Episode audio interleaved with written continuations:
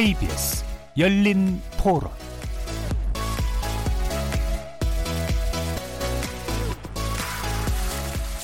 안녕하십니까. 케이비에스 열린 토론 정준우입니다.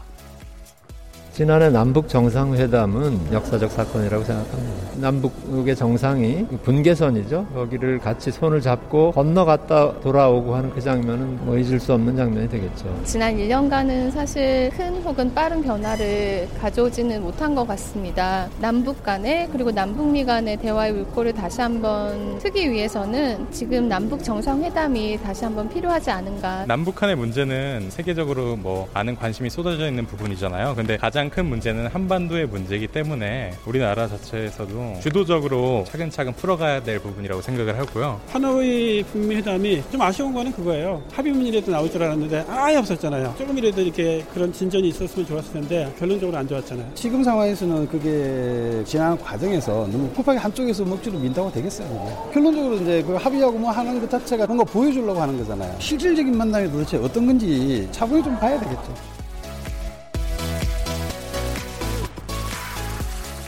자, 거리에서 만나본 시민들의 의견 잘 들어보셨습니까? 사이칠 남북정상회담 일 주년이 내일로 다가왔죠. 해서 오늘은 남북 사이칠 판문점 선언 일 년, 그 성과와 과제란 주제로 케이비에스 열린 토론 준비했습니다. 일 년 전 두 손을 꼭 잡고 판문점 군사분계선을 넘나들던 문재인 대통령과 김정은 위원장의 모습 다들 기억하실 겁니다. 일명 문 대통령의 십 초 월북, 그리고 새소리, 바람소리만 함께했다는 남북 두 정상의 도보다리 산책은 당시 전 세계의 탄성을 자아내기도 했습니다. 하지만 그로부터 일 년이 지난 지금 이 조건은 당시의 환희와 기대에 미치지는 못합니다. 북미 간 협상이 교착 상태에 있고 우리 정부를 대하는 북한의 태도에서도 다소간의 불편함이 감돌고 있습니다. 우리는 지금 어디까지 왔고 또 어디를 향해 가고 있는 걸까요? 사이칠 판문점 선언의 성과 한계를 짚어보면서 최근 북러 정상회담의 내용, 그리고 사 차 남북정상회담 전망까지 여야 의원 두 분 모시고 집중 토론해보겠습니다. 케이비에스 열린 토론은 여러분과 함께 만들고 있습니다. 청취자 여러분들도 토론에 참여하실 수 있는 방법 안내해드리겠습니다. 문자로 참여하실 분은 샵 구칠삼공 번 누르시고 의견 남겨주시면 됩니다. 단문은 오십 원, 장문은 백 원의 정보 이용료가 붙습니다. 케이비에스 모바일 콩, 트위터 계정 케이비에스 오픈을 통해서도 무료로 참여하실 수 있습니다. 청취자 여러분이 케이비에스 열린 토론의 주인공입니다. 날카로운 의견과 뜨거운 참여 부탁드리겠습니다. 케이비에스 열린 토론 지금부터 출발합니다. 살아있습니다. 토론이 살아있습니다. 살아있는 토론, 케이비에스 열린 토론. 토론은 라디오가 진짜입니다. 진짜 토론, 케이비에스 열린 토론. 먼저 오늘 함께 하실 분들 소개하겠습니다. 더불어민주당 수석대변인이시고요. 참여정부 당시에 통일부 장관 정책보좌관을 담당하기도 하셨죠. 홍익표 의원 나오셨습니다. 안녕하세요. 네, 반갑습니다. 자, 그리고 전 국회 국방위원장을 담당하셨었고 어, 자유한국당 김영우 북핵특위 부위원장 자리하셨습니다. 안녕하세요. 네, 반갑습니다. 김영우입니다. 케이비에스 일 라디오 채널이 유튜브 영상으로도 생중계되고 있습니다. 유튜브에 들어가셔서 케이비에스 일 라디오를 검색하시면 지금 바로 저희들이 토론하는 모습을 영상으로도 지켜보실 수 있습니다. 팟캐스트로도 들으실 수 있고요. 매일 새벽 한 시에 재방송도 됩니다. 자, 이렇게 함께할 방법 안내해드리고 오늘 토론 주제 남북 사이칠 판문점 선언 일 년 그 성과와 과제를 놓고 본격적으로 토론해 보겠습니다. 케이비에스 열린 토론. 자, 예고해드린 대로 남북 사이칠 판문점 선언 일 주년을 이제 하루 앞두고요. 그 성과와 한계를 일단 짚어보는 그런 자리입니다. 어, 뭐 다들 아시다시피 지금 국회 상황이 이렇게 썩 좋지만은 않은 조건인데도 어렵게 두 분 자리해 주셔서 감사하고요. 어, 일단은 이제 판문점 선언에 연관된 그런 내용들을 중심으로 어, 토론을 먼저 좀 진행해 보도록 하겠습니다. 자, 일 주년인데, 어, 지금 분위기는 이제 일 년 전에 비해서 그렇게까지 좋지만은 않은 이제 그런 상태다라고 볼 수 있는데요. 뭐 이거를 이제 책임을 물어야 될지 아니면은 어 문제를 해결하는 것 위주로 또 얘기를 해야 될지 뭐 여러 가지 궁금증이 좀 들기도 합니다. 어 그래서 일단은 어 지난 판문점 선언의 내용과 함께 한 일 년간의 길을 간단히 한번 좀 짚어봤으면 해요. 어 여기에 대해서 홍익표 의원께 먼저 여쭙겠습니다. 네, 그 지난 일 년 전이었죠. 사월 이십칠일 판문점 선언이 많은 국민들에게 감동과 어떤 희망, 기대를 준 것만은 분명한 것 같습니다. 왜냐하면 실제로 이 판문점 선언 이전에 그 이천십칠년 한 십일월 정도 상황은 매우 일촉즉발의 음. 어, 남북한의 위, 그 군사적 충돌이라든지 핵위기에 대한 공포가 어, 한반도 전역을 휘감았었는데요.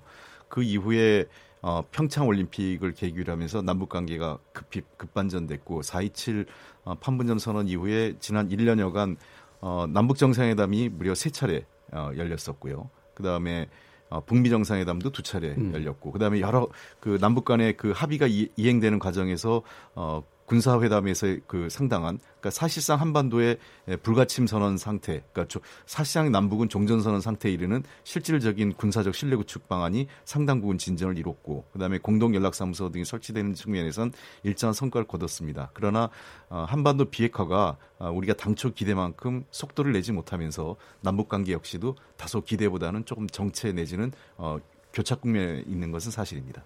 그 판문점 선언 자체가 이제 남북 간의 관계이기도 하지만 실질적으로 비핵화 문제는 이제 결국 북미 간의 관계여야 하는데, 그래서 이제 판문점 선언에 대한 이제 기대가 아, 너무 컸던 것도 좀 이제 예, 현재로서는 그렇습니다. 좀 한계를 만들어내는 그런 요인이기도 예, 하겠죠. 예. 예. 그러니까 제가 보기엔 뭐, 뭐 실패했다, 뭐 아니면 뭐가 그 잘못됐다 이런 것보다는 당초 그 시기에 일 년 전에 국민들 또 그 한 몇 개월의 기대감보다는 아, 못, 조금 기대에 못 미치는 속도가 음. 그만큼 나지 않은 그런 그 상태가 아닌가 생각됩니다. 예.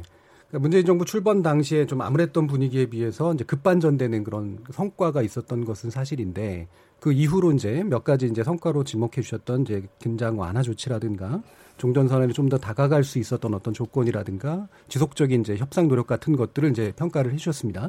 이 부분에 대해서 일단 김영우 의원도 한번 의견 드려 주시죠. 오늘 아주 제가 제대로 그 토론 상대자를 만난 것 같네요. 네, 통일 문제 전문가신 우리 홍익표 의원님하고 토론을 하게 됐는데. 예, 그렇습니다. 뭐 지금 사 이칠 판문점 남북 정상회담 일 주년이죠. 돌이켜 보면 그 정상회담 이후에 정말 그 한반도를 둘러싼 수없이 많은 정상회담의 퍼레이드가 있었어요. 어, 그리고 문재인 대통령 굉장히 열심히 하셨죠. 아, 그런데 결론은 어찌 보면 대한민국 그 외교 정책, 대북 정책이 갈 길을 잃었다. 아, 저는 이런 그 평가를 좀 하고 싶어요. 갈 길을 잃었다. 예. 예. 예, 많은 정상회담이 있었음에도 불구하고 과연 우리가 실질적으로 정상회담을 시작하게 된 동기는 북한을 어떻게 비핵화시키느냐였습니다. 음. 예, 어떻게 하면은 지속 가능한 평화를 한반도에 정착시키느냐가 정상회담의 사실 출발 원인이었어요. 그런데 지금 어, 우리 그 문재인 정부의 대북 정책 그 목표를 모르겠어요.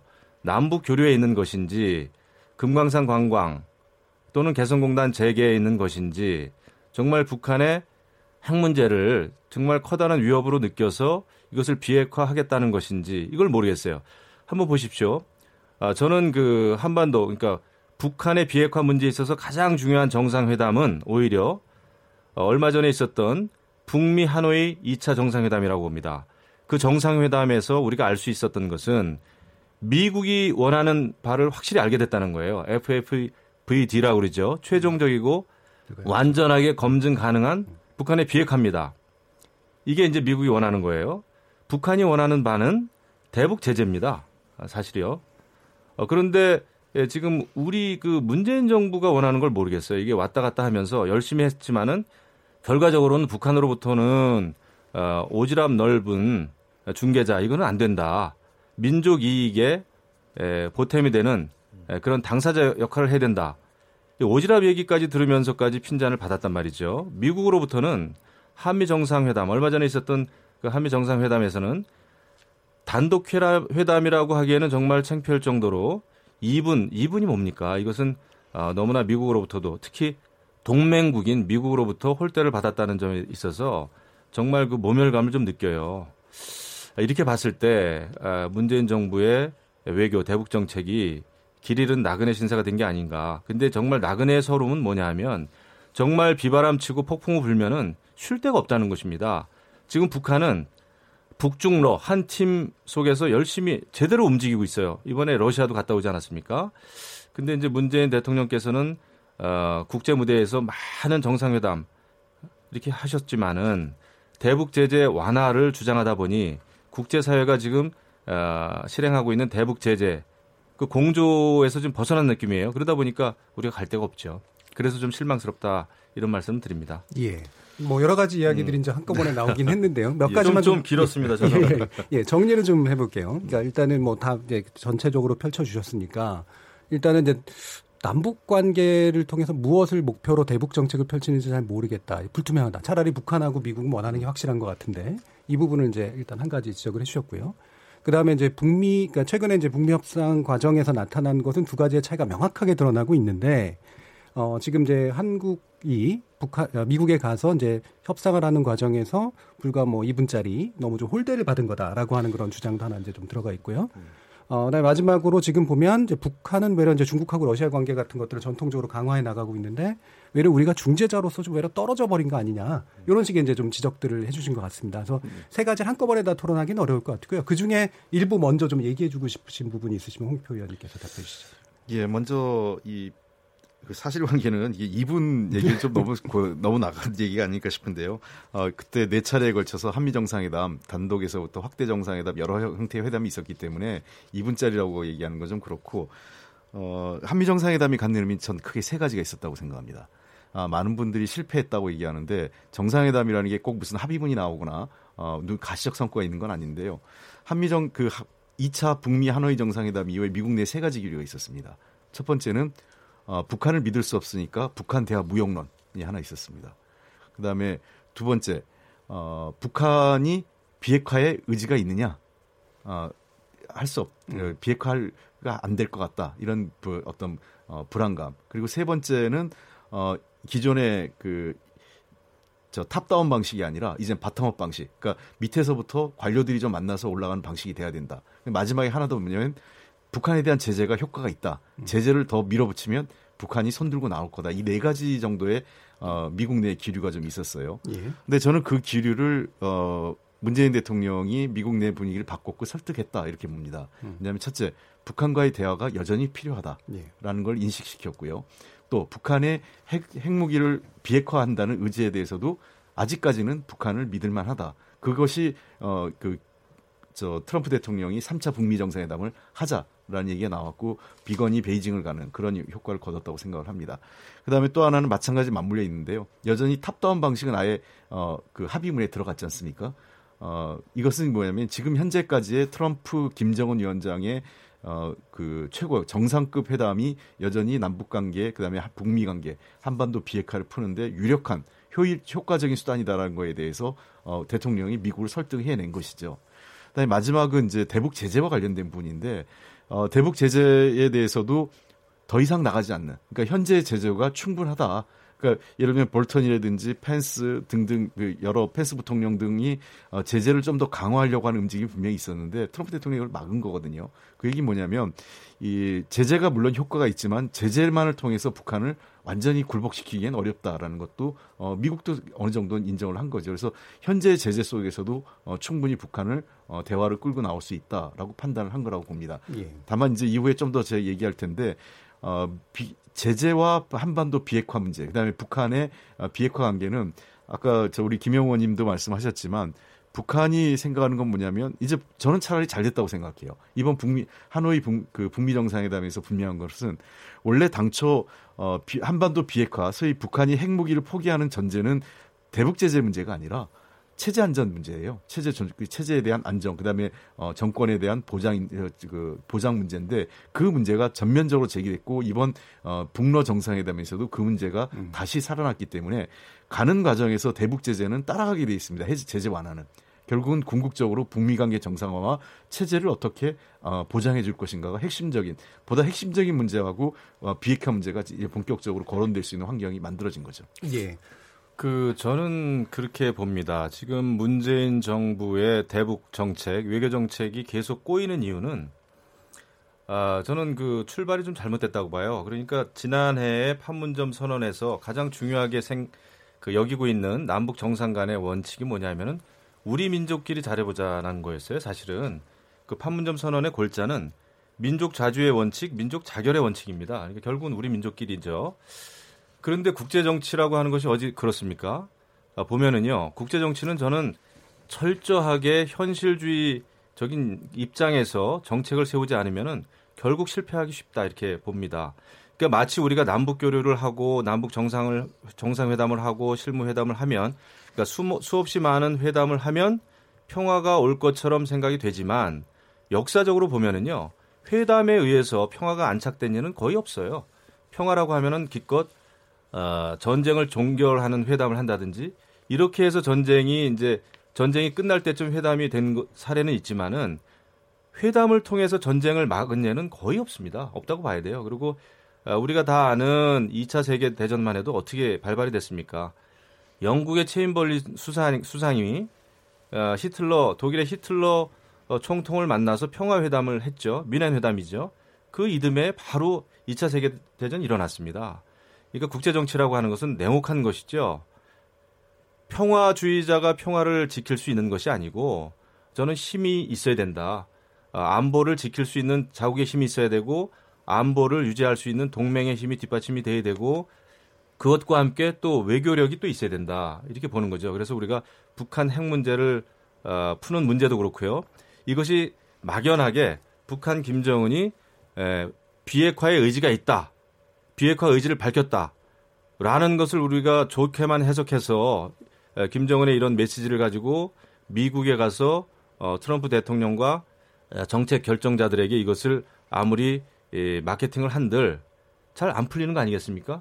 우리는 사실 문재인 정부가 북한으로부터도 굉장히 그 어, 비판받는 이유는 아마 그랬을 거예요. 개성공단이라든지 금강산 어, 관광 재개 정도는 대한민국 정부가 풀어줄 수 있을 것이라고 북한의 김정은 아마 기대했을 겁니다. 그런데 이게 안 되는 거예요. 왜냐? 국제사회의 큰 흐름은 북한이 비핵화하는 그런 실행 조치에 따라서 대북 제재를 완화하겠다는 거거든요. 이게 국제사회에 공감됩니다.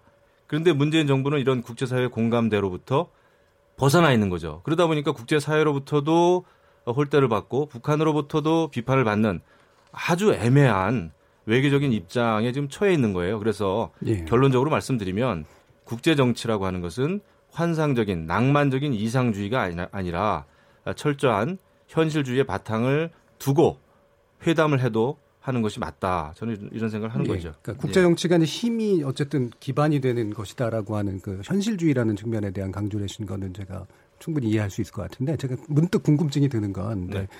전쟁이라는 게 나고 나서 그것을 마무리하는 회담은 눈에 보이는 거고요. 근데 전쟁이라고 하는 게 발발하지 않은 게 회담을 통해서 예방이 됐다거나 아니다라는 판단 자체는 하긴 어렵지 않습니까? 제가 좀 예. 어, 말씀드리고 싶은 게 있는데 제가 그 국방위원장 하면서 어, 태평양 사령관이라든지 또 나토 사령관이든지 다 만나봤어요. 그 사람들의 의견은 하나같이 그거였습니다. 이 군이라고 하는 것은 늘 준비가 돼 있어야 된다. 안보면에서 안보태세는 늘 준비가 돼 있어야 됩니다. 그래야 평화회담에 나서는 우리나라의 외교관들이 평화회담을 잘할 수가 있습니다. 그 얘기를 하더군요. 예. 그러니까 그 사람들 입장에서는 회담을 통해서 나라의 안보를 지킨다든지 전쟁을 막는 것은 비현실적이라는 겁니다. 예. 군은 늘 대비태세가 돼 있어야 돼요. 예를 들면 소방관들은 불이 나지 않아도 소방훈련을 합니다.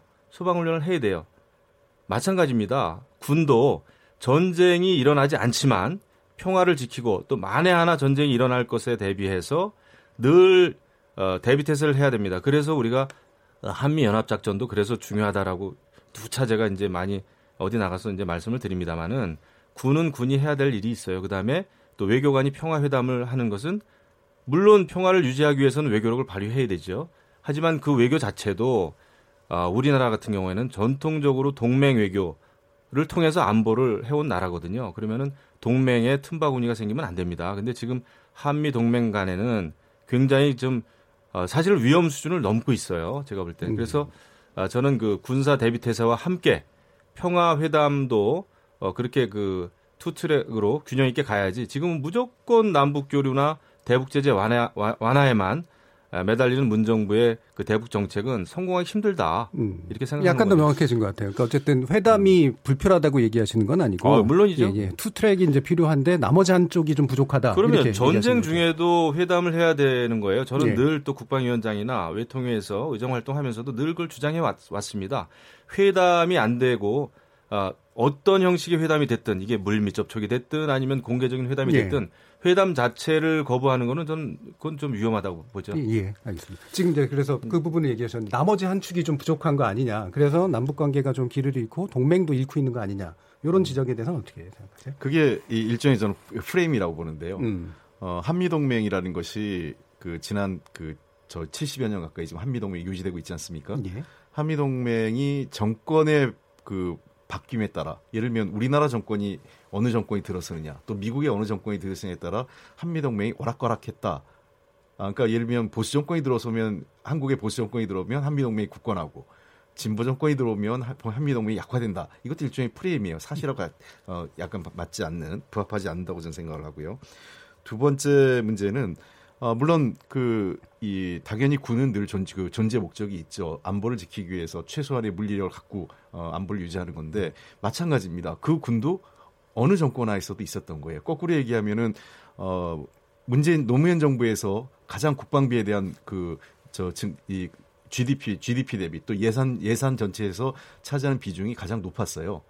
그리고 문재인 정부에서 다시 그 수준을 회복했고 도리어 이명박 박근혜 정부에서 어, 예산이 제일 낮, 낮았거든요. 낮, 그 훨씬 더 비중이 낮아졌습니다. 그런 걸 감안하면 어, 진보 정권이 안보 문제에 소홀하다. 이게 일종의 프레임이에요. 사실에, 사실에 부합하지 않는. 음. 실제로 안보 현대화 계획이나 국방 현대화 계획 관련돼 가지고 끊임없이 군 개선, 군 전, 전력을 증강해왔고 각종 그 첨단 무기 도입하는 계획은 문재인 정, 노무현 정부와 문재인 정부에서 훨씬 더 내실 있게 추진되고 있고 한미 동맹에 대해서도 전혀 문제가 없습니다. 즉 현재 그 남북 관계를 추진하는 데 있어서 마치 우리가 이 문재인 정부나 더불어민주당이 어, 미국과의 뭔가 이견이 계속 있다라고 얘기하는 것은 어, 저는 사실에 다르다 이렇게 음, 보고 있고요. 예. 실제 상당히 미국하고 긴밀하게 하고 있습니다. 미국이 도리어 우리에게 적극적으로 요, 원하는 요구와 역할이 있습니다. 트럼프 대통령 입장에서는 어, 본인이 하기 어려운 역할을 문재인 대통령에게 요구하고 있는 거고요. 지난 사 이칠 판문점 선언 역시 남북 간의 합의가 중심으로 이루어진 건 사실이지만 그 말미에는 보다 중요하게 어, 한반도 비핵화에 대한 국제사회의 지지 그다음에 어, 남북미 또는 남북미 중 간의 삼자 또는 사자 간의 이 비핵화를 위한 회담의 필요성 등등 즉 한반도 문제를 풀어가는 과정에서 당연히 남북 간의 문제가 아니라 국제사회의 지지와 협조가 중요하다는 것에 대해서도 두 정상이 정확하게 인식하고 있다는 것이죠. 그래서 네. 우리가 마치 어, 남북관계를 중심으로 해서 한미관계나 또는 국제 문제를 등한시하거나 또는 어, 군사력 문제 또는 최소한의 군의 안보 체제를 느슨하게 하고 있다는 것은 전, 전혀 사실이 아니다고 얘기했습니다. 예, 알겠습니다. 네. 그 부분은 제가 저 뒷부분에서 다시 한미 예, 문제는 좀 다르게 제가 간단하게 언급하시겠네요. 예, 예, 한, 한 가지만 좀 말씀드리면 예. 홍익표 의원님께서 이제 진보 정권이라고 해서 안보를 다 무시하는 것은 아니다 말씀하셨는데 백 퍼센트 동감합니다. 사실 노무현 정부, 노무현 정권 시절에는요. 이라크 파병도 결정을 했고 아, 그다음에 제주 그 해군 기지도 어, 그 조성을 결정을 했죠. 예. 노무현 대통령은 지금 현재 문재인 그 대통령하고는 많이 다른 점이 있었어요. 제가 아, 보더라도 노무현 대통령은 출발은 굉장히 낭만적이고 이상주의적인 입장에서 시작은 했으나 결국 한미 동맹 동맹의 문제 또 한반도 안보 문제에 있어서만큼은 나중에는 굉장히 한미 동맹을 중요시하는 쪽으로 입장을 선회를 했습니다.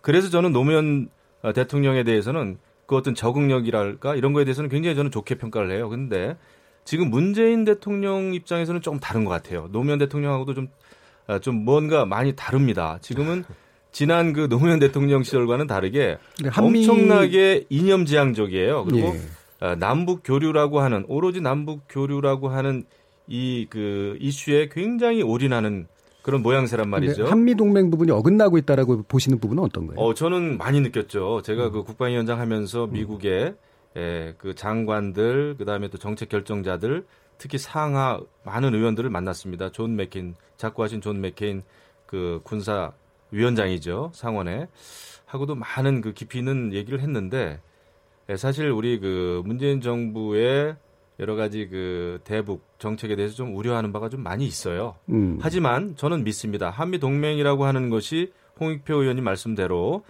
아, 대한민국의 정권이 바뀐다고 해서 쉽살, 쉽살이 그렇게 크게 흔들리진 않습니다. 예. 왜냐하면 이것은 다, 단순히 정부 대 정부의 어떤 관계만이 아니에요. 이것은 많은 주한미군들, 예. 그다음에 또 대한민국을 사랑하는 많은 미국민들, 또 지한파들 이런 분들이 있습니다. 그래서 쉽게 흔들리지는 않으나 지금 제가 염려하는 것은 여러 가지 한미연합훈련이라든지 훈련하지 않는 연합방위태세의 허점은 큰 것이거든요. 예. 그래서 그런 것을 제가 많이 좀 걱정하는 것이고 그다음에 정보교류, 군사정보교류 이런 것도 지금 제가 다 말씀드릴 수는 없지만 예전 같지는 않습니다. 솔직히 음. 말씀드립니다.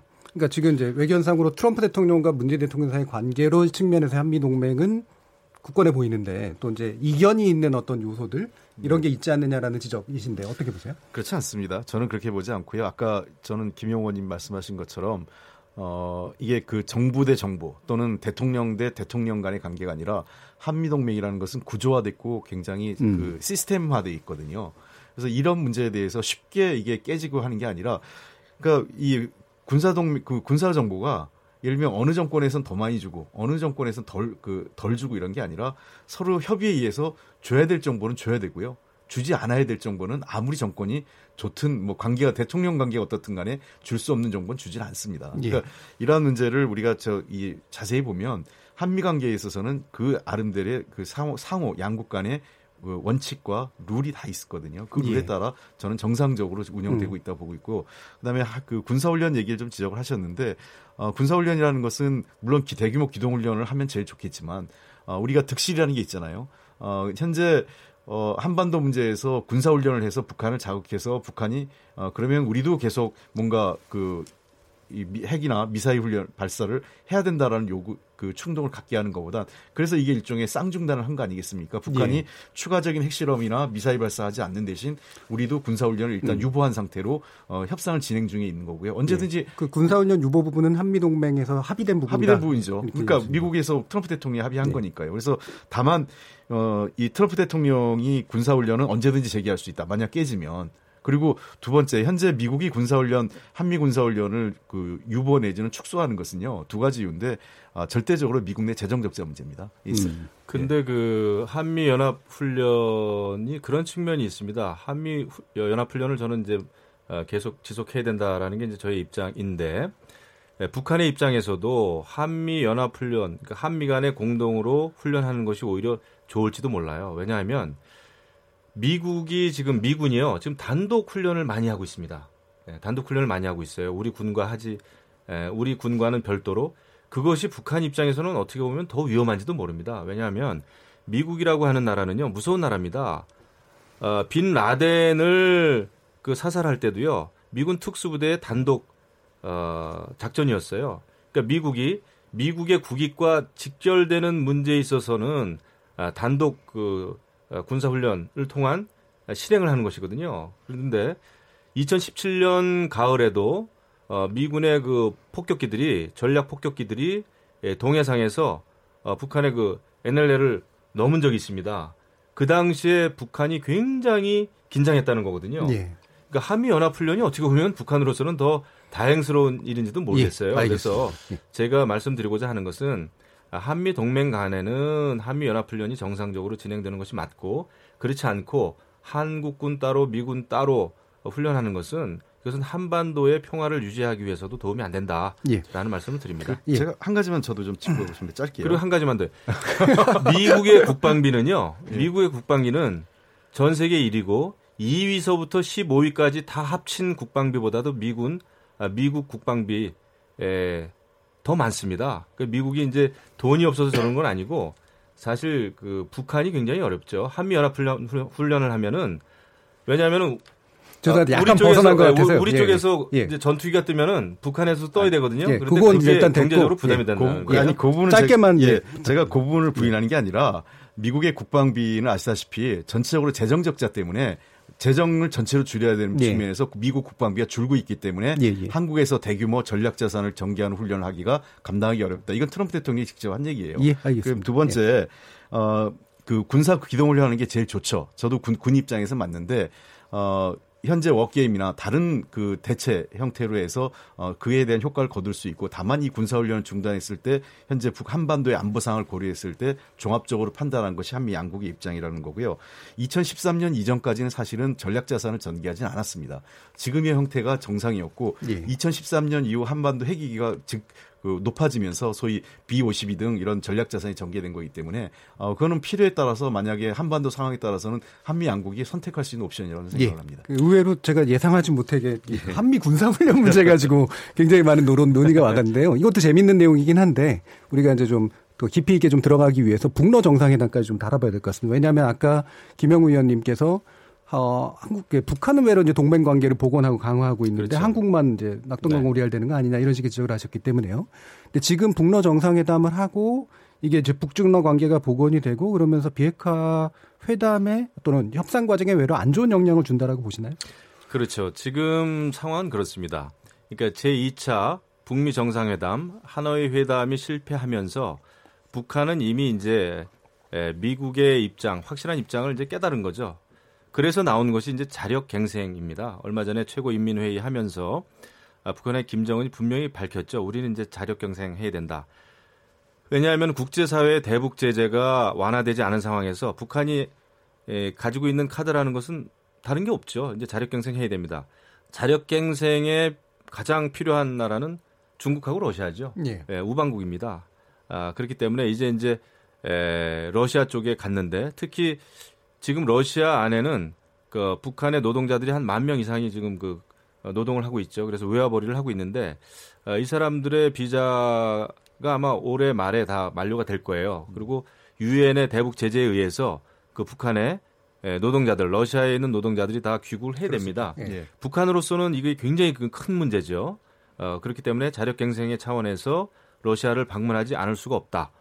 러시아 입장에서는 사실 북한의 비핵화 문제에 있어서 지금까지 외교적으로 이렇다 할 역할을 하지 못했습니다. 그렇죠. 예, 과거의 육자회담 때는 그 육자회담의 일원으로서 참여를 했습니다마는 지금 러시아는 그 역할이 없었거든요. 이런 상황에서 그래도 북한의 김정은과 북, 북러 러시아 아, 정상회담을 함으로 해가지고 이제 국제사회에서의 어떤 그 어, 역할을 찾게 되는 거죠. 예. 그리고 제가 북러 정상회담 이번에 이제 그 화면을 쭉 보니까. 저만 그렇게 느꼈는지 모르겠는데 별로 활력이 없어요. 음. 활력이 없고 또 막판에는 김정은 위원장이 에, 다 일정을 소화하지 않고 생략을 해버리고 귀국길에 올랐더라고요. 그렇게 봤을 때 아, 서로가 원하는 게 많지도 않았고 그다음에 또 어, 제대로 된 것도 특별히 없겠구나 이런 생각을 좀 해봤습니다. 그러니까 아, 뭐 북한 아니지 그 김정은 위원장이 러시아 푸틴 대통령을 만난 것은 저렇게 큰 기대를 했다기보다는 그런 자력경쟁 차원에서의 자구책이다 이런 그 판단을 해봅니다. 그러면 동맹의 복원도 약간은 뭐 생각만큼 안 됐다 이런 얘기인가요? 그거는 이제 전통적인 우방국이죠. 사실 네. 그 육이오 때도 그 스탈린이 에 그 김정일의 남침에 대해서 굉장한 그 뒷받침이 있었지 않습니까? 네. 그다음에 그 공, 많은 공군들도 또 참여를 했고 하기 때문에 그 전통적인 우방 전통적인 그 우방국의 관계는 저는 크게 변하지는 않았다고 봐요. 다만 그 동안에 구소련이 이제 분화되면서 지금 러시아로 축소가 되지 않았습니까? 예. 그런 상황에서 이제 한반도에 대해서 과거처럼 역할을 큰 역할을 할 수가 없었죠. 예. 그 러시아 입장에서는 하지만 지금 이제 어찌 보면은요, 어찌 보면 푸틴 대통령과 북한의 김정은 위원장은 국제적으로 봤을 때는 상당히 고독한 독재자입니다. 그 두 사람이 만난 거예요. 음. 아, 근데 이제 서로가 원하는 게 있었을 테지만 지금 북한의 비핵화 문제를 봤을 때는 저는 크게 도움은 안 된다 이렇게 생각합니다. 예, 알겠습니다. 네. 자, 지금 뭐 이렇게 두 가지 이야기를 하시긴 하셨는데 홍익표 네. 의원님께서 또 다른 생각 있으실 것 같아요. 네, 예. 뭐 전반적으로 이번 양국 회담은 어, 어떤 실질적인 구체적인 경협 프로젝트나 이런 예. 것보다는 어, 상징적인 측면이 훨씬 강하다라고 저는 생각을 합니다. 예. 어, 말씀하신 대로 그 러시아가 가지고 있는 지정학적 위치는 과거하고는 다르죠. 과거 그 구소련 시절하고 비교할 수 없, 없지만 어, 그래도 그 푸틴 대통령 이후에 끊임없이 러시아가 어, 국제적 영, 영향력을 회복해 왔던 건 사실이거든요. 음. 어, 북한 입장에서는 최근에 미국과의 관계에 있어서 분명히 효율, 효과적으로 쓸 수 있는 러시아가 어떤 카드의 하나는 분명히 될 거라고 생각합니다. 그러니까 예. 미국, 중국과의 관계 그 러시아의 관계 회복이 북한에게는 어, 미국을 대하는 데 있어서 굉장히 유효한 카드로 쓰일 것만은 그렇겠죠. 사실이라고 저는 생각을 예. 합니다. 다만 여기서 우리가 봐야 되는 것은 그렇다고 이것이 과, 어떤 한미일 삼각관계, 그다음에 북중러 삼각관계를 보는 것은 저는 그 타당하지 않다고 그런 생각합니다. 그런 동맹 간 대립구도가 예, 복원되는 건 아니다. 예, 예. 예. 왜냐하면 이미 성격이 다른 게요. 북중러 관계하고 이 한미일 삼각동맹은 완전히 다릅니다. 음. 한미일 삼각동맹은 사실상 그 정치, 경제, 군사적으로 매우 긴밀한 군사 동맹이고 서로 간에 어떤 치, 그 물론 뭐 한일 간의 동맹이라고는 할 수는 없겠지만 미국을 매개, 매개해서 삼 삼각자 간에 세 국가 간에 어떤 유사시에 어, 군사 협력을 같이 할 수 있는 상황까지 가 있거든요. 반면에 미국 중, 중 북중러 관계는 과거하고 다르게 북한이 어떤 침공을 받는다고 해서 자동 개입하는. 이제 이미 러시아는 이미 네. 그런 관계가 끝났고요. 중국 네. 역시 자동 개입을 인정하지 않고 있는 관계입니다. 동맹의 수준이 그 정도까지 아니다. 그래서 이거는 구십 년대에 사, 그 기억하실지 모르겠지만 노태우 대통령 시절에 유엔 동시가 이미 교차 승인이 있었어요. 네. 그거를 노무현 대, 노태우 대통령이 추진을 했었던 거죠. 그런데 우리는 중국 러시 그 당시 구소련과 구소련 중국과 어, 교차 승인과 동시 가입을 한, 한 반면에 네. 어, 북한은 동, 그 유엔의 동시 가입은 했지만 미국, 일본과 동, 그 교차 승인 문제는 그렇죠. 어, 정상화 관계 정상화하지 못했죠. 이 미완의 과제로 남아 있는 겁니다. 이 미완의 과제가 한반도에 여, 여전히 군사적 긴장 완화, 긴장 관계, 냉전의 마지막 질서, 그다음에 한반도 비, 핵 문제의 단초를 여기서부터 안고 시작했다 저는 이렇게 보기 예. 때문에 이 문제를 해결하는 과정에서는 어, 그래서 한반도의 평화와 비핵화 이 과정에서 러시아의 역할도 우리가 어, 중요하게 그 주목해야 될 부분이 있다고 생각합니다. 예. 이 러시아 네. 잠깐만요. 예. 러시아의 역할이 들어오는 게 비핵화 과정에서 좋다 나쁘다를 판단하는 것 중에 하나가 제가 볼 때는 이번에 제안한 육자 회담 같은 형식이 네. 도움이 될 거냐 아닐 거의 문제로 연결될 것 같거든요. 그렇습니다. 이 부분은 어떻게 보세요? 저는 매우 개인적으로 매우 도움이 된다고 생각을 합니다. 예. 아, 육자 회담은 그 매우 다양한 형태의 그 이 소 그룹이 있습니다. 육자 회담 내에 러시아가 지금 어, 의장국으로 돼 있는 게 동부가 그 동부가 그 안전 보장 및 그 군 군사 그 안전 그 군축 문제까지 포함돼 있거든요. 예. 평화 체제 문제 다뤄지고 있고 그 외에도 비핵화 소위 그다음에 이 저 이 경제 협력 소위 여러 가지 소위가 지금 각각 그 가동을 원래 합의가 돼 있는데 제대로 가동을 하지 못하고 있는 거죠. 그러니까 이 육자회담이 저는 실질적으로 어 현재까지 이 남북 플러스 주변 사국이 어 합의하고 합의했던 유일한 어 일, 일종의 국제적 합의체제 합의체입니다. 예. 그래서 그 의미가 간단치 않다고 생각하기 때문에 예. 어 이것을 우리가 뭐 실질적으로 가동하지 않고 효과가 없기 때문에 포기하기보단 다시 살릴 수 있고 그것이 가동할 수 있다면 우리로서는 여전히 매력적인 그 저 이 음. 협의체라고 저는 생각을 하고 있습니다. 예. 저는, 저는 예. 뭐 그 점에 대해서는 생각이 많이 다른데요. 많이 예. 예. 어, 만약에 이제 북중러가 한 팀으로 다시 팀 플레이로 들어가고 한미일이 또 다른 팀으로 이제 팀 플레이가 되면은 저는 굉장히 예, 일은 꼬인다 생각을 합니다. 그리고 육자 회담이라는 틀이 아니라 육자 회담이라는 틀도 예. 과거에 육자 회담이라고 해서 이제 여러 차례 회의는 열렸습니다만은 실질적인 결과물은 사실 없어요. 그리고 양자 회담보다는 삼자 회담, 음. 삼자 회담보다는 사자 회담이 결과물을 만들기가 훨씬 힘듭니다. 실질적으로 예. 주자가 많으면 힘든 거예요. 그리고 아, 북한도 여러 차례 얘기했지만 아, 북한의 핵 문제, 북한식으로 얘기하면 이제 한반도의 핵 문제죠. 우리가 이야기하는 것은 북한의 이제 비핵화 문제고. 북한의 핵 문제를 해결하는 주체는 북한은 계속해서 북한과 미국이라고 생각해 왔어요. 예. 예, 그렇게 생각해 왔습니다. 그것은 변치 않는 생각이에요. 그런 상황에서 러시아라든지 어떤 다른 에, 다른 나라들이 단순히 회담, 회의체를 만들고 회의에 가담한다고 해서 북한의 핵 문제가 쉽게 풀리지 않습니다. 음. 왜냐하면은 이해관계가 훨씬 더 복잡해지죠. 그리고 제가 지금 가장 우려되는 바는 좋습니다. 뭐 북중러는 같은 팀으로 움직인다고 쳐요. 한미일을 보자고요. 한미일은 아, 전통적으로는 안보 문제에 있어서 경제 문제에 있어서 굉장히 협력 관계가 유지가 잘 되어 왔죠. 그런데 최근에는 이제 한일 간의 여러 가지 그 문제점이 지금 어, 노, 노출되고 있지 않습니까? 근데 제가 염려하는 거는요. 한반도에서 유사시에 어떠한 그 돌발 사태가 났을 때 우리 대한민국을 도와줄 수 있는 모든 군대 이것은 유엔사죠. 네. 이 유엔사 후방, 후방기지가 다 일본에 있습니다. 음. 요코스카 등등 일본의 공군기지, 해군기지 다 있어요. 그런데 그렇다고 봤을 때는 아, 우리, 우리나라와 일본과의 긴밀한 관계가 굉장히 중요하거든요. 공조관계가. 네. 그런데 지금 한일 관계, 특히 군사적인 관계에 있어서도 이렇게 계속해서 긴장 관계로 치닫는다는 것은 치명적입니다. 예. 그래서 한일 관계 복원이 저는 굉장히 중요하다. 이것은 우리의 경제뿐만 아니라 안보 면에서는 너무나 너무나 중요하다라는 생각을 하고요. 문재인 정부 정말 한일 관계 잘 풀어가야 됩니다. 이것은 예. 이것은 폐쇄적인 민족주의나 낭만적인 민족주의로 해서 무슨 친일 반일 프레임으로 절대 해결이 될 수 없는 문제다. 예, 국익하는 예. 국익과는 어, 그건 국익을 해치는 일이다 이런 예. 생각을 좀 해봅니다. 예, 알겠습니다. 이제 그 뭐, 자칫 그러면 오해가 될 수 있는 게 이 한일 관계의 악화가 우리 문재인 정부의 음, 이 민족주의 예, 정책 뭐. 때문에 하다 이런 오해가 있을 수 있는데요. 어, 저는 한일 관계라는 것은 매우 중요하다고 생각을 하는 것, 그, 그 점엔 공감을 합니다.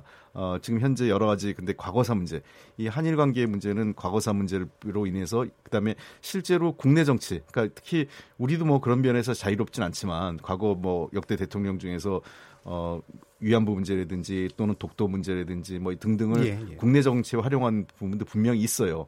그러나 일본이 지금 최근 들어 아베 대통령, 아베 총리 이후에 어, 한일 관계, 특히 또는 과거에 한때는 북한 문제를 많이 에, 북한 문제를 통해서 어, 평화헌법을 개정하고 자위대를 자위군으로 일본군으로 전환하는 문제를 어, 추진해왔던 것이 최근엔 한국을 대상으로 해서 그런 여론을 몰아가는 부분이 분명히 있기 때문에 예, 알겠습니다. 저는 이분의 예. 이 부분은 우리가 좀 더 차분하게 예. 어, 좀 더 지켜 그 우리가 해법을 찾아가야 될 문제가 아닌가 생각을 합니다. 예, 예. 육자 회담 또는 이제 그 북중러 관계의 문제에 대해서는 확실히 좀 이견이 좀 존재하는 것 같고요. 대신 한미일 관계가 이제 과연 한일 관계가 이제 과연 이제 한국만의 문제냐라는 그런 문제도 지적이 된 것 같습니다. 어, 여러 가지 좀 얘기 잘 들어봤고요.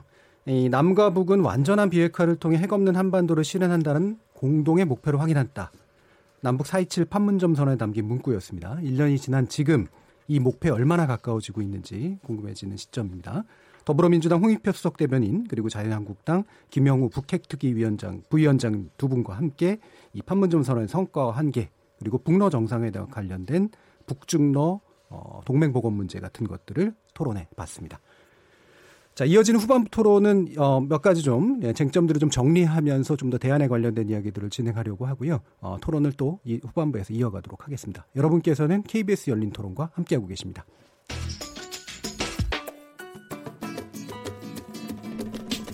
묻는다, 듣는다, 통한다. 케이비에스 열린 토론. 듣고 계신 청취자 여러분 감사드립니다. 들으면서 답답한 부분은 없으신가요? 궁금한 점은요? 그렇다면 함께 토론에 참여하시죠. 유료 문자 샵 구칠삼공을 이용하시면 됩니다. 단문은 오십 원, 장문은 백 원의 정보 이용료가 있습니다. 스마트폰 어플리케이션 케이비에스 모바일 콩을 통해서도 무료로 참여하실 수 있습니다. 케이비에스 열린 토론은 언제나 열려 있습니다. 듣고 계신 케이비에스 열린 토론은 매일 밤 한 시에 재방송됩니다. 자, 지금부터 우리 토론이 진행되는 동안 청취자 여러분들께서 보내주신 의견 들어보도록 하겠습니다. 정의진 문자캐스터. 네, 안녕하십니까. 문자캐스터 정의진입니다. 사점이칠 판문점 선언, 그 성과와 과제란이라는 주제로 청취자 여러분들이 보내주신 문자 소개해드리겠습니다. 네, 먼저 콩 아이디 이응비읍 이응 쓰시는 분. 한반도 평화 정착을 위한 노력 응원합니다. 좀 지체되더라도 그 노력은 계속되어야 합니다. 문 대통령 응원합니다. 콩 아이디 삼칠이구님. 저는 두 정상이 손잡은 걸 왜 감동인지 모르겠습니다. 명확하고 자세한 핵폐기 약속과 실천이 이행돼야 진짜 감동 아닐까요? 매번 비핵화 의지만 확인했다. 글쎄요 라고 보내주셨고요. 콩 아이디 디아이에이엔 쓰시는 청취자분. 안보와 회담에서 실리를 조금 더 신경 써주시면 좋겠습니다. 국방력이나 안보가 약해진 건 사실인 것 같습니다. 노무현 대통령은 굉장히 현실적이었죠. 콩 아이디 칠칠이오님. 운전자, 중재자, 촉진자. 말장난으로 그친 문재인 정부의 비핵화 정책 때문에 국제적 왕따로 전락한 것 같습니다. 콩 아이디 김은경님. 남북 문제에 있어 의기투합, 합심해서 진행을 하고 잘잘못을 따져야지. 수수방관, 아니 태클만 걸고 잘못을 말하는 건 좀 그렇지 않나요? 유튜브로 의견 주신 유월미네님. 북핵 문제에 있어 미사일 발사 중단, 그것만 해도 큰 성과 아닐까요? 칭찬할 것 칭찬해야 합니다. 여기서 더 이상 요구하는 건 욕심 같습니다. 유튜브로 의견 주신 봉봉님. 백 년 걸어온 평화를 위한 길입니다. 조금 늦어도 좋으니 올바르게 가주시길 바랍니다. 아직 백 세 이상의 어르신이 살아계시는 이 시대에 희망이 되도록 말이죠 라고 보내주셨습니다. 네, 케이비에스 열린 토론, 지금까지 문자캐스터 정의진이었습니다. Yeah, yeah. Uh. Yo. 무엇이든 묻고 진심으로 듣고 마음으로 통하는 여기가 열린 토론, 라디오가 진짜 진짜 토론, 케이비에스 열린 토론. 자, 이제 후반부 토론 또 진행을 할 텐데요. 어, 사실 얘기할 것들이 좀 많이 남아서 어, 쟁점을 좀 정리하기도 이렇게 쉽지만은 않은 것 같습니다. 그래서 일단은 어, 앞에 부분에서 내용됐, 어, 토론됐던 그런 내용들 가운데 앞으로의 가능성에 관련된 부분을 좀 더 어, 이어가 보도록 할 텐데요. 더불어민주당 홍익표 수석대변인, 그리고 자유한국당의 김영우 북핵특위 부위원장 함께 하고 계십니다. 자, 아까 이제 나왔던 말 중에 어, 한반도 이제 이 평화 문제, 그리고 동북아 평화 질서의 문제에서 이제 한, 한국의 중재자 역할이 이제 지금까지 계속 중시되어 왔는데, 어, 실제로 이제 북한이 이 중재자가 아닌 당사자로 해야 된다라는 그런 발언이 나오면서 약간 어, 어색해지는 이제 그런 모양새가 좀 있긴 합니다. 그럼에도 불구하고 여전히 또 미국은 중재자 역할을 기대하고 있는 것도 좀 사실인 것 같고요. 그래서 이 부분에 대해서 일단 홍익표 의원 의견 들어보도록 하겠습니다. 네. 어, 뭐 어떤 아까 청취자께서 뭐 말장난 같다 이런 얘기를 하셨는데, 어, 저는 솔직한 얘기로 그 저 여러 차례 제가 대변인 논평을 발표한 적도 있는데요. 어, 우리는 남북관계의 당사자이면서 어, 한반도 비핵화와 평화체제로 가는 데 있어서 중재자 역할도 같이 갖고 있습니다. 이중적 예. 성격이죠. 왜냐하면 뭐 너무나 당연한 게 이 한반도 문제에서 가장 큰 이해관계를 갖고 있고, 이것이 상황이 악화됐을 때 어, 가장 큰 피해를 입는 것은 대한민국 국민입니다. 한반도에서 여러 가지 핵전쟁을 넘어서서 한반도는 이미 재래식 무기만으로도 충분히 상대에게 상당히 매우 큰 충격을 줄 수 있는 그 재래식 무기 무장력을 양측이 갖고 있거든요. 그래서 매우 한반도의 안정적 관리를 해야 되는 것은 우리가 당사자로서 너무나 당연한 거라고 생각을 하고, 다만 지금 북핵 문제, 한반도 비핵화 문제, 그리고 나가서 평화체제로 가는 문제에는 단순히 우리 남북 간의 문제로만 이 해소될 수 있는 게 아니라 거기에는 어, 그 주체가 더 많이 있죠. 미국이 매우 중요한 당사자로 존재하고 있고, 중국도 역시 우리가 무시할 수 없는 존재를 가진 국가입니다. 일본, 러시아도 또 상대적으로 그, 그 과거 상대적으로 영향력은 적지만 우리가 무시할 수 없기 때문에, 이런 미국, 중국, 일본, 러시아 등과 그 북한, 남북 관계를 포괄해서 우리가 어떻게 중재자, 촉진자 역할을 할 것인가 하는 것은 우리 스스로의 국제 정치의 지정학적 위치의 숙명적인 우리의 그 저 의 길이라고 할까요? 우리의 예. 과제라고 할 수 있겠습니다. 예. 그러니까 중재자이자 당사자다라고 하는 그런 뭐 이중적 역할은 이해가 가는데, 굳이 이 시점에 당사자라고 콕 찍어 말한 데는 이유가 나름 있지 않겠습니까? 예, 그렇습니다. 그렇죠? 어떤 걸까요? 아, 그 문제는 그때 북한의 워딩을 좀 우리가 잘 살펴보면 예. 어, 남북 문제에 대해서, 즉 우리 한국 정부가 어, 먼저 뭔가 독자적으로 판단하거나 할 수 있는 부분은 좀 해달라라는 그렇죠. 의미가 좀 강합니다. 그리고 예. 두 번째 의미는 어, 그때 하노이 정상회담이 이미 결, 저, 좋은 성과를 내지 못하고 나서 우리 그 외교안보 당국자들이 어, 상당히 미국 측의 입장을 두둔하는 발언들을 많이 했어요. 상대적으로요. 그러니까 뭐 북한이 준비가 안 됐다든지 뭐 이런 얘기를 하면서 어, 내심 아마 북한은 그게 좀 불만이 있었던 것 같아요. 그러니까 예. 도리어 한국이 어, 북한이 여러 가지 입장을 미국에게 전달해야 되는데 왜 미국의 입장만을 예. 한국이 하느냐, 이런 불만도 깔려 있다고 생각을 합니다. 음. 그래서 어, 우리가 가지고 있는 성격은 결국은 어, 미국에게는 북한의 얘기를 전달해 줘야 되는 거고, 북한에게는 미국의 얘기를 전달해 줄 필요도 있다고 저는 생각을 합니다. 그게 예. 우리가 당사자이면서 어, 중재자, 어, 촉진자 역할을 함께 어, 가지고 있는 것이고요. 그리고 이 우리가 실제로 그 제재하에서 또는 어, 북미 관계가 진전을 못 내는 관계에서 어, 뭐 예를 들면 개성공단을 당장 열거나 금강산 관광을 단, 당장 할 수 있지 않지만, 인도적 지원을 중심으로 해서 실제로 어, 제재 국면 하에서 제, 국제 제재를 어, 지켜가는 속에서 우리가 할 수 있는 것들도 매우 다양하고 많이 있습니다. 예. 나중에 제가 시간이 되면 다시 설명을 좀 드릴 텐데요. 그 제재 틀 하에서 할 수 있는 것들은 우리가 그 저 주도적으로 어 좀 할 수 있는 것 아닌가, 이런 저는 그런 측면에서 당사자라고 생각을 합니다. 예, 알겠습니다. 김영우 의원. 저는 뭐 생각이 많이 다르죠. 예. 어, 지금 대한민국은 중재자로서의 역할을 하기가 지정학적으로, 존재론적으로 불가능합니다. 중재자 역할 왜냐하면, 자체가 불가능하다고. 그럼요. 예. 지금 북한의 핵으로부터 또 여러 그 재래식, 막강한 재래식 무기로부터 가장 큰 위협에 노출되어 있는 것은 대한민국입니다. 우리 국민이에요. 이게 중재자가 될 수가 없죠. 우리는 당사자 중에서도 가장 중요한 당사자여야죠. 그런데 우리가 이제 이 북한의 비핵화 문제를 놓고 중재를 하겠다라고 하는 것은 처음부터 가능한 일이 아니었다. 또 하나는 중재자 역할을 하려면은 그 양쪽의 이야기를 전달하는 데 있어서 저는 솔직했어야 된다 봅니다. 그런데 저는 그렇게 봐요. 처음에 정의용 국가안보실장이 평양에 가서 어, 북한의 김정은을 만나고 온 다음에 예, 북한의 비핵화 의지는 굉장히 분명해 보인다, 확실해 보인다라는 얘기를 여러 차례 했어요. 그런데 그거를 말 그대로 믿어야 되냐 말이죠. 저는 그건 아니라고 봅니다. 그래서 중재자의 역할을 하기가 어렵다는 거예요. 우리는 북한의 핵 문제를, 비핵, 핵, 핵 문제를 해결해야 될 당사자이기 때문에 예, 북한의 그 김정은 말만 믿고 그 말을, 이 말이 진실이다라는 것을 미국에 가서 또 전달했을 거 아닙니까?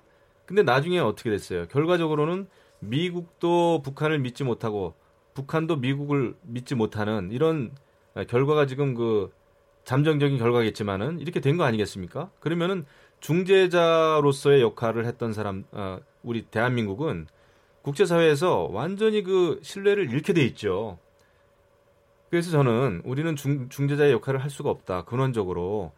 우리의 입장이 있어야 되는 겁니다. 우리의 입장이. 우리의 입장이. 그래서 제가 아까 초반부에 말씀드렸지만 도대체 대한민국 문재인 정부의 북한에 대한 그 대북 정책의 목적이 무엇이냐. 그게 비핵화라고 한다면은 국제사회가 대북 제재가 지금 필요하다.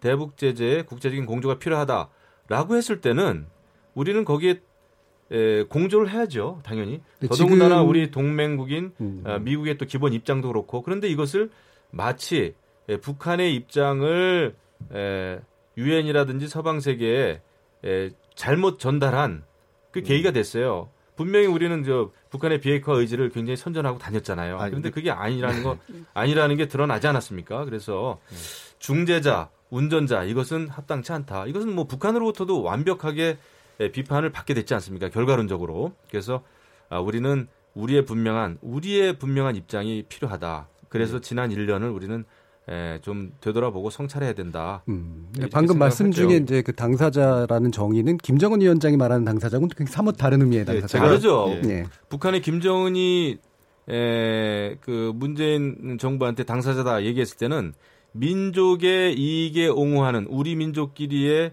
기초한 그런 남북 교류를 하기 위해서 개성공단이라든지 금강산 관광 문제를 잘 해결해 주시오라는 게 북한의 예, 기본적인 요구사항이죠. 그런데 우리가 그것을 지금 들어줄 단계가 아니지 않습니까? 예, 알겠습니다. 홍익표 그... 의원께 여쭈면서 제가, 예, 예. 제가 잠깐만 예. 이제 질문을 좀 몇 개로 정리해 볼게요. 네, 두 가지로 질문드리겠습니다. 하나는 여기에 대한 이제 반대 반대의 답변을 주시면서 사실은 한미 정상회담에서 이제 뭔가 메시지가 오고 갔잖아요. 네. 네, 그리고 그것이 전달되는 과정이 또 필요할 것 같은데 그 부분까지 해서 같이 좀 예. 얘기해 주시죠. 우선 이제 많은 분들이 북한의 의지, 비핵화 의지 또는 진정성을 우리가 주관적으로 믿고 있다. 음. 어, 그 오해하고 계신 것 같은데요. 이런 겁니다. 우리가 북한의 비핵화 의지를 믿어서가 아니라 비핵화 의지를 견인해 가야 되는 겁니다. 예. 그러니까 그렇게 위해서 세 가지 조건이 필요한데요. 어, 대화의 틀을 유지해야 됩니다. 북한이 대화에서 이탈하면 안 됩니다. 음. 그리고 두 번째, 어, 북한이 도발해서는 안 되죠. 그러니까 핵실험이나 장거리 로켓 발사를 다시 재발하는 경우는 이건 판이 다 깨지는 거기 때문에 그것을 못하도록 관리해야 되죠. 통제해야 됩니다. 그다음에 마지막으로 우리가 중요한 것은 그러면 북한이 비핵화에 관련된 로드맵이나 어떤 전체적인 그림에 합의를 해줘야 되는데 그 합의에는 미국이 원하는 그림이 있고 북한이 원하는 그림이 있고 네. 거기서 어딘가에는 절충을 해야 되는 겁니다. 현실적으로. 그러니까 네. 가장 좋은 그림을 그리, 그려야 되겠지만 가장 좋은 그림에서는 또 하나는 가능한 그림, 그릴 수 있는 그림을 합의해낼 수 있는 게 우리가 해야 될 역할이죠. 그러니까 저는 북한의 진정성을 우리가 믿어서 하는 게 아니라 북한이 그런 의지를 이끌어가기 위해서 우리가 관리하고 어, 이 견인해 가고 있는 게 우리의 역할이지 북한의 의지를 믿어서 하, 어, 가고 있다 이런 건 아니다 말씀드리고요. 예. 어, 메시지와 관련돼서는 북한 어, 지난번 하, 북미 정, 한미 정상회담에서 어, 북한에게 주는 메시지가 있고 그 예. 청와대에서 이걸 확인을 했습니다. 음. 아마 제가 보기에는 어, 이 제가 말한 세 가지 틀에서 연, 연루돼 있다고 보는데요. 하나는 어, 여전히 그 고위 그 삼 차 북미 정상회담에 트럼프 대통령은 의지가 한다. 있고 관심이 있다라는 거고요.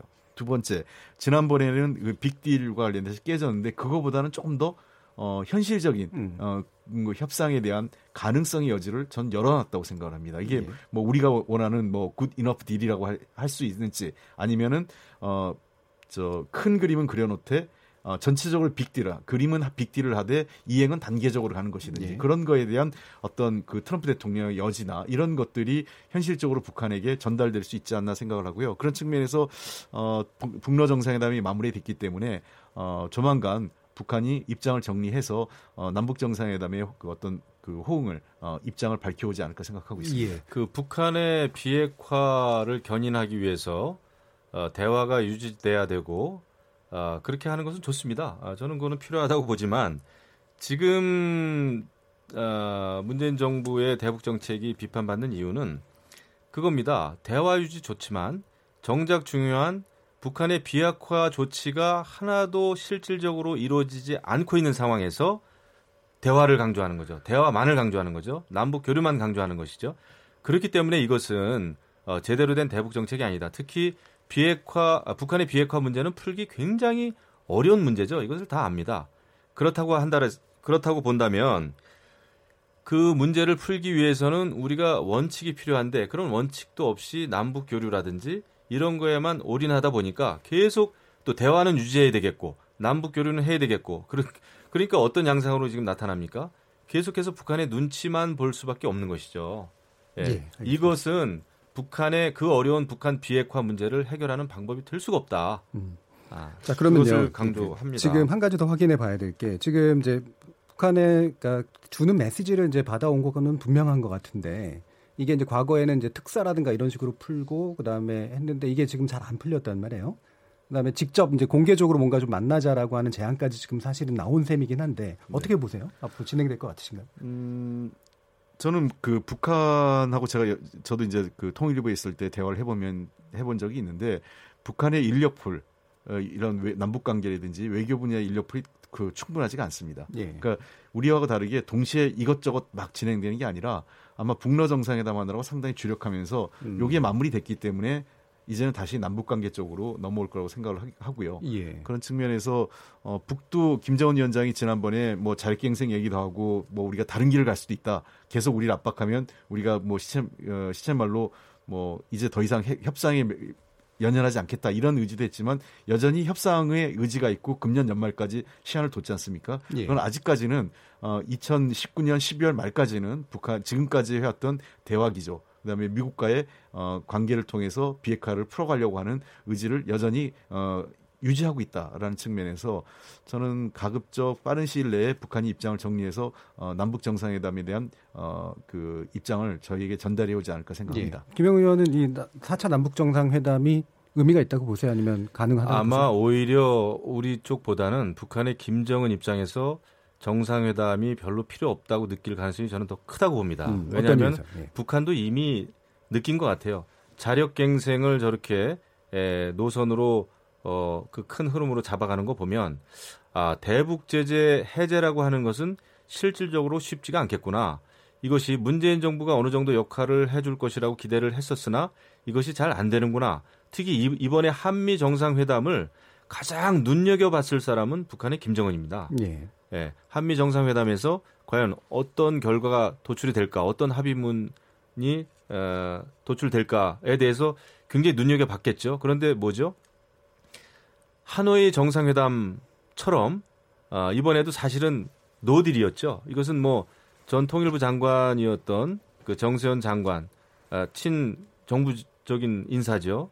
어, 이분께서도 완전 이것은 완벽한 노딜이다 이렇게 예, 평가를 했어요. 그것은 뭐냐면 북한의 김정은은 이번에 한미 정상회담 결과를 보고 굉장히 실망을 했을 것이다. 그렇다고 한다면은 앞으로 남북 정상회담이 열린들 대한민국이 가지고 있는 북한에 줄 것도 없고 지금 아무것도 없어요. 카드가 없어졌죠. 자력갱생의 길로 갈 거다. 그럼요. 이제는 그러기 때문에 이제 북러 정상회담 쪽으로 또 이렇게 방향을 선회한 것이라고 저는 보고 예. 오히려 정상회담이 앞으로 계속 그 횟수를 거듭할수록 불신이 더 커질지도 모릅니다. 예. 제가 북한의 김정은이라면은요, 만약에 저는 그럴 것 같아요.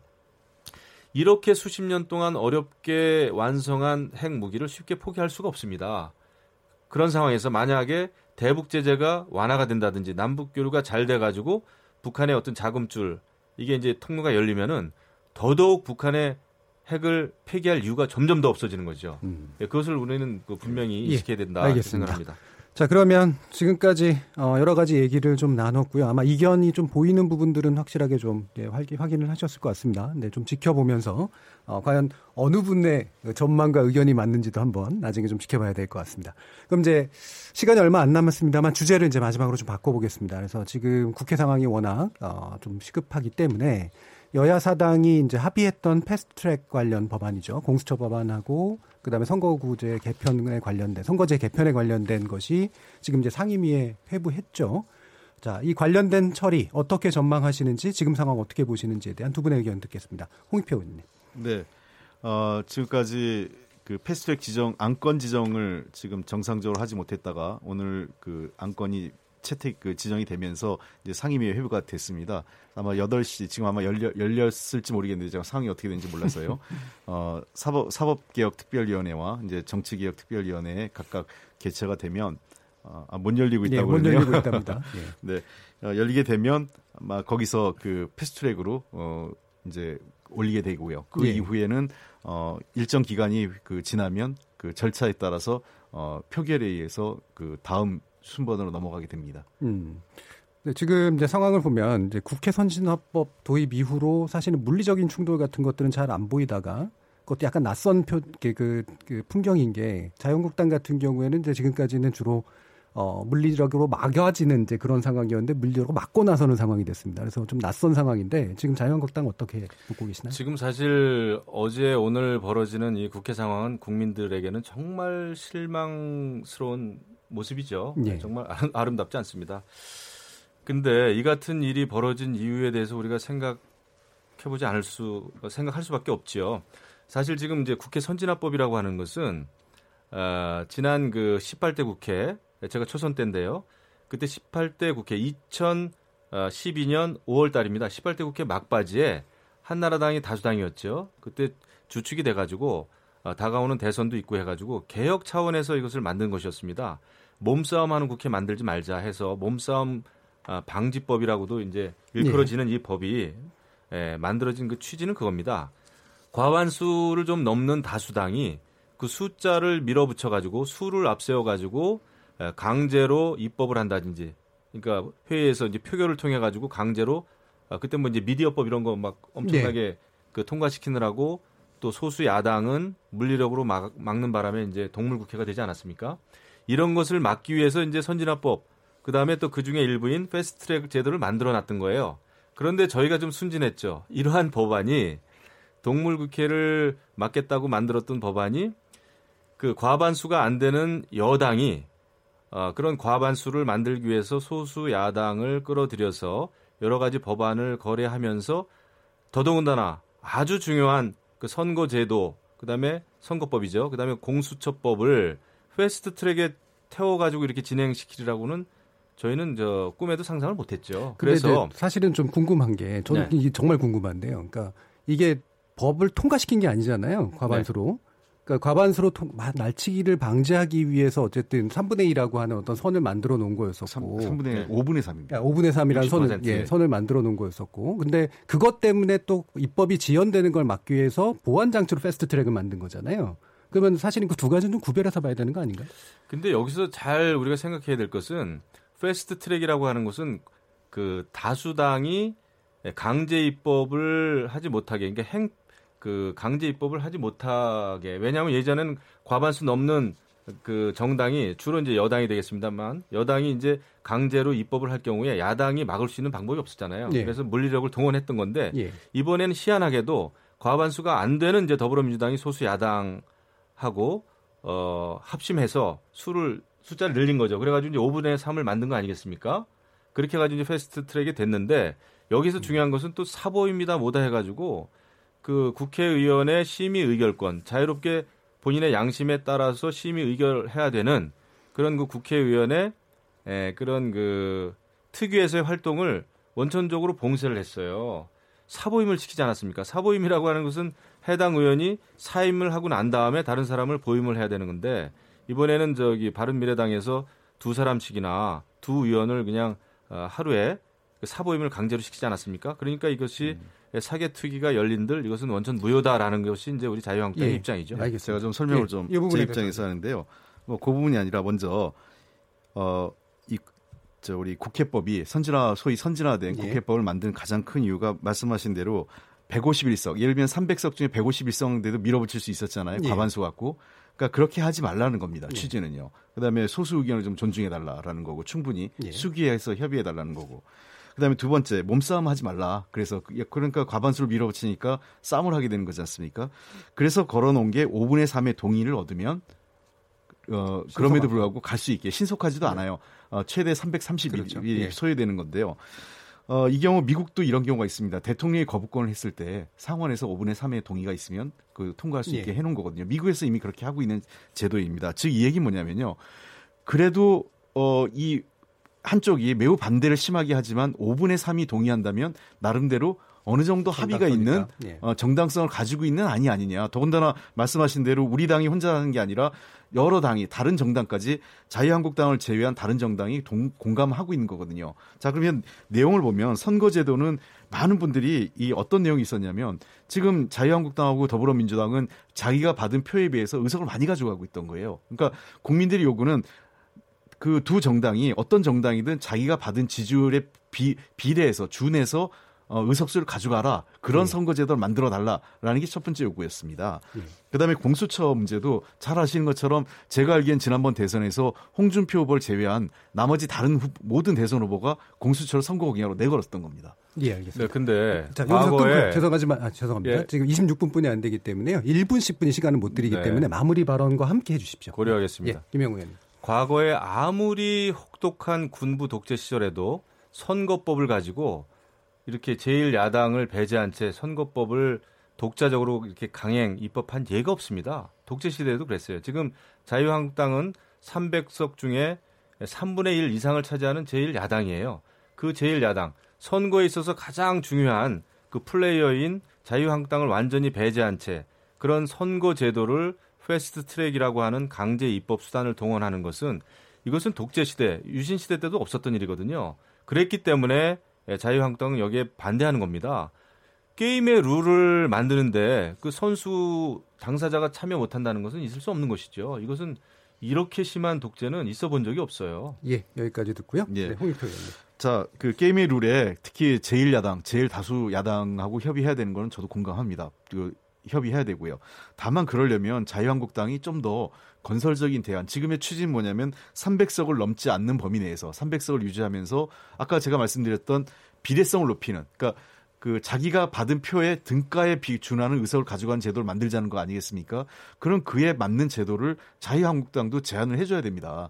그렇지 않으니까 협상이 진행되고 있지 않는 거거든요. 그래서 저는 어, 아직까지 문이 열려 있습니다. 한 삼백여 일간 시간이 필요하고요. 그 과정에서 자유한국당과 저는 충분히 대화할 수 있고 언제든지 건설적인 대안을 갖고 오면 선거제도에 대해서 협상을 하고 그러면 새로운 그 타협안을 갖고 다시 표결할 수 있습니다. 예, 완벽하게 법안이 통과된 상태도 아니고 사실은 이제 여는 상태이기 때문에 좀 더 다른 어떤 대안들이 양당에 의해서 좀 어, 양당뿐만이 아니라 여야의 합의를 통해서 좀 만들어줬으면 좋겠습니다. 케이비에스 열린 토론 오늘은 이 패스트트랙 추진을 둘러싼 국회에서의 물리적 대치 상황에 관련된 이야기 좀 들어봤고요. 그리고 남북 사점이칠 판문점 선언 일 년 그 성과와 과제라는 주제로 두 분의 의원과 토론해봤습니다. 오늘 함께해 주신 더불어민주당 홍익표 수석대변인, 자유한국당의 김영우 북핵특위 부위원장님 두 분 모두 감사합니다. 수고하셨습니다. 네, 감사합니다. 감사합니다. 자, 그리고 참여해 주신 시민 논객, 청취자 여러분 모두께 감사의 말씀을 드립니다. 청취자들의 적극적인 참여로 만드는 케이비에스 열린 토론, 토론을 통해 우리 사회 합의의 길을 찾아나가기 위해 노력해 보겠습니다. 저는 내일 저녁 일곱 시 이십 분에 다시 찾아뵙겠습니다. 지금까지 케이비에스 열린 토론 정준이었습니다.